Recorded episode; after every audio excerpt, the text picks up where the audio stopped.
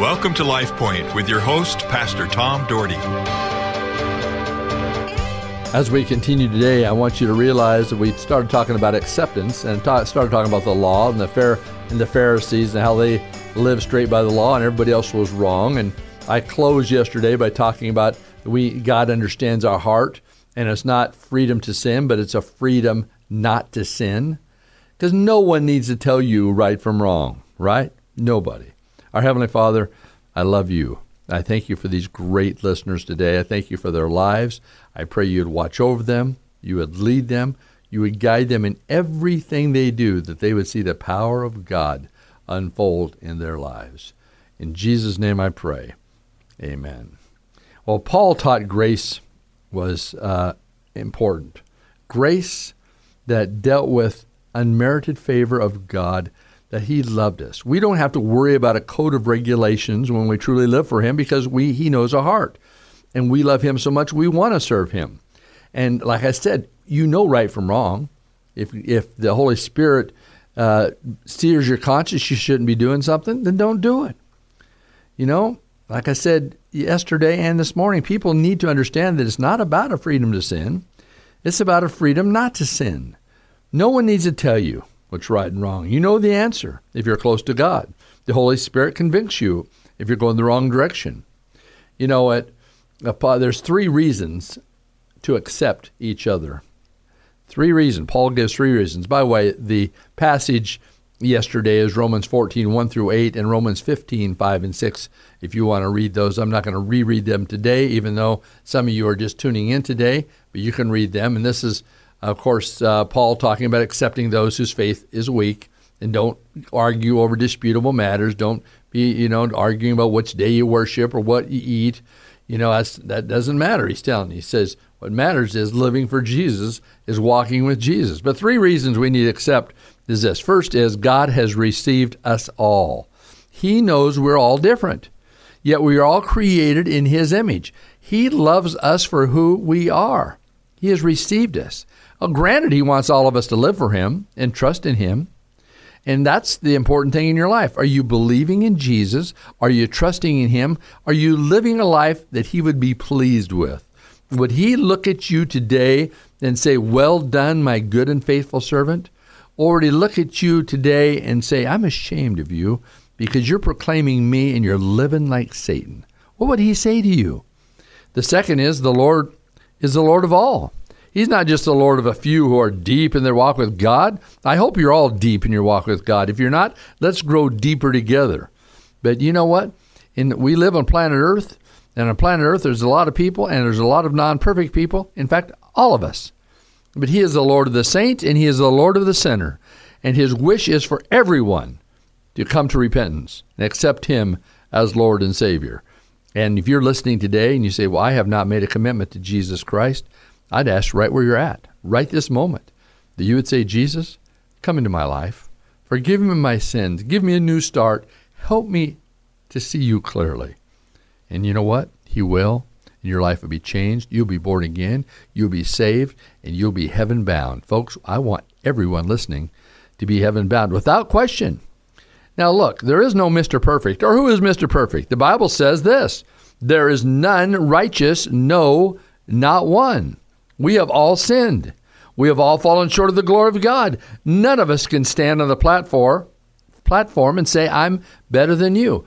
You know, I always thought my father was a perfect man because I'm telling you what, I don't I don't remember ever seeing him sin as such. I mean, I just honestly don't.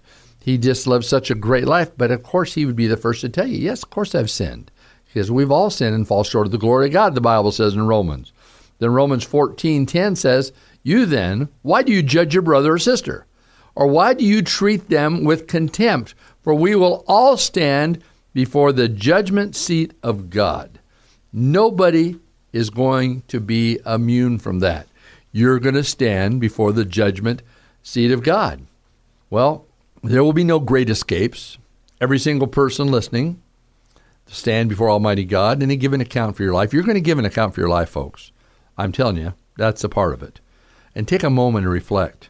How will that day look for you? Take a moment right now. How will that day look for you? Will it be a day you gloriously look forward to, standing in the presence of God? And He's not going to stand before you and, and, and point out every little thing, your bad attitude or situation you had, that, oh, you sinned here, you sinned there. But if you're thinking that you're right with God and you're living contrary to God's word, then I would be a little bit concerned. Because you know what?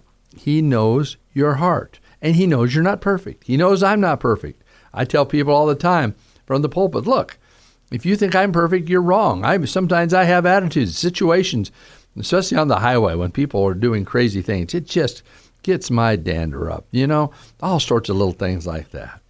Well, you guys all remember, uh, I believe, uh, the book of John when you we you saw the great story, John chapter eight. In fact, I'll just read it to you, and you'll know as soon as I start reading what I'm talking about.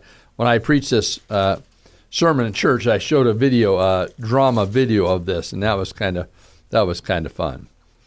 And then so they all went home, but Jesus went to the Mount of Olives. At dawn, he appeared again in the temple courts, where all the people gathered around him, and he sat down to teach them. The teachers of the law and the Pharisees brought in a woman caught in adultery. They made her stand before the group and said to Jesus, Teach this woman who was caught in adultery, act of adultery. In the law, Moses commanded us to stone such a woman. Now, what do you say? They were using the question as a trap in order to have a basis for accusing him. But Jesus bent down and started right on the ground with his finger. When they kept on questioning him, he straight, straightened up and said to them, let any one of you who is without the first without sin be the first one to throw a stone. Again he stooped down and wrote on the ground. At this those who heard began to go away, one at a time, the older ones first, until only Jesus was left with the woman still standing there. Jesus straightened up and asked her, Woman, where are they? Has no one condemned you? No one, sir, she said. Then neither do I. Go now and leave your life of sin. The other version says, Go and sin no more. You see, Jesus forgives, and he showed compassion. And here, this lady was a lady of the night, a lady that had lived in immorality. But what did he do? They were going to stone her because of the law. And he says, No, you without sin, you that think you're perfect, you know, go ahead and stone her. Virtually and they all walked away because they knew they were people of sin. They knew they'd they had all sinned somewhere along the line. One people people get in this uh, frame of mind. Well, this sin is worse than that sin, or that you know they get into a whole rage about what sin is worse than another. Many of you probably been in discussion with your friends. Oh, that's such a terrible. They, they sin so horrible, folks. When you lie in your taxes, when you steal, when you treat people poorly, your sin's no different than anybody else's. Oh, yes, the, some of the consequences of some of those sins are horrendous and horrible, but sin is sin. Think about how he treated this woman who made some terrible mistakes. He loved her, he forgave her, and they then gave her instruction. See, Jesus gives us a charge go and sin no more. Okay, you blew it. I forgive you but go and sin no more. See, that is the same thing he's telling many people today. I forgive you, and you need to forgive others, but go and sin no more. I don't care how bad the situation was. God is a God of forgiveness. He has forgiven us and instructs us to forgive others. I think some people purposely hold on to the past so they can always have leverage on those that mistreated them. I've seen it happen over and over again. I've been in discussion with many people over and over again how they continue to hold on to a past sin, a sin that has that has caused them damage in their life and so they hold on to it and they hold grudges because they blame somebody else for getting them in the sin. You know, I I've seen that happen over and over. I watched in my father's ministry growing up, the, during the years as he, being a pastor, that it, it, sometimes it took time to heal. See, we are children of God. We need to be people who love and encourage each other and forgive each other. You know, I think as people of God, we need to learn to love. There was an old book, I think it was by Cook, It was called Love, Acceptance, and Forgiveness. It's an old book. I loved it way back years ago. You gave a bunch out. I mean, I'm talking 40 years ago. And it was it's so important that we love people. Love people because they're a creation of Almighty God. God created them in his image. God knows their heart, and he wants us to love people. And he wants us to accept people. We don't always agree with people. We don't always agree what they're talking about. And and you say, "Well, are we supposed to accept their sin?" No, you don't accept their sin. You accept them as people because we're all flawed people. God created us all, and every one of us, the Bible says, has sinned and fallen short of the glory of God. So we accept them, we love them, and then the third thing is we forgive them. Well, they have wronged me. Folks, I can tell you stories about people that have wronged me. I can tell you people that have wronged others that I know really well that really were wronged in a horrible, horrible situation, so bad that uh, most people would have a hard time certainly forgiving people that this one lady friend of mine that has been a friend in ministry for years who lost her her her daughter because her son-in-law killed her. I mean, how hard and difficult is that? And then she told me this story about one day she went to the prison. He's in for life, and uh, she forgave him, and how freeing that was. But yet we hold on to things, but that's the major part. That's a major thing. But there's so many minor things. People have said something about us, or people have uh, back talked or gossiped about us, and we just and we hold on to it, and we won't forgive them. We don't want to be their friend. We don't want to talk to them. I'm not telling you go out and be their best friend, but we got to forgive them. We want to grow in things of God. We got to love, accept, and forgive people. So today, my challenge for you is to love, accept, and forgive people. If there's someone on your heart, pray for them today, because God loves you. We need to love others. Lord bless you. Have a great day. LifePoint is a ministry of the Cloverdale Church of God.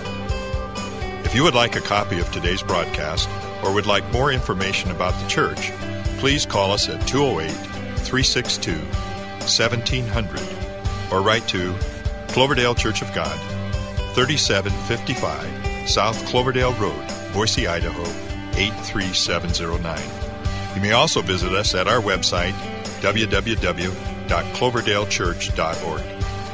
Thank you for listening and have a blessed day.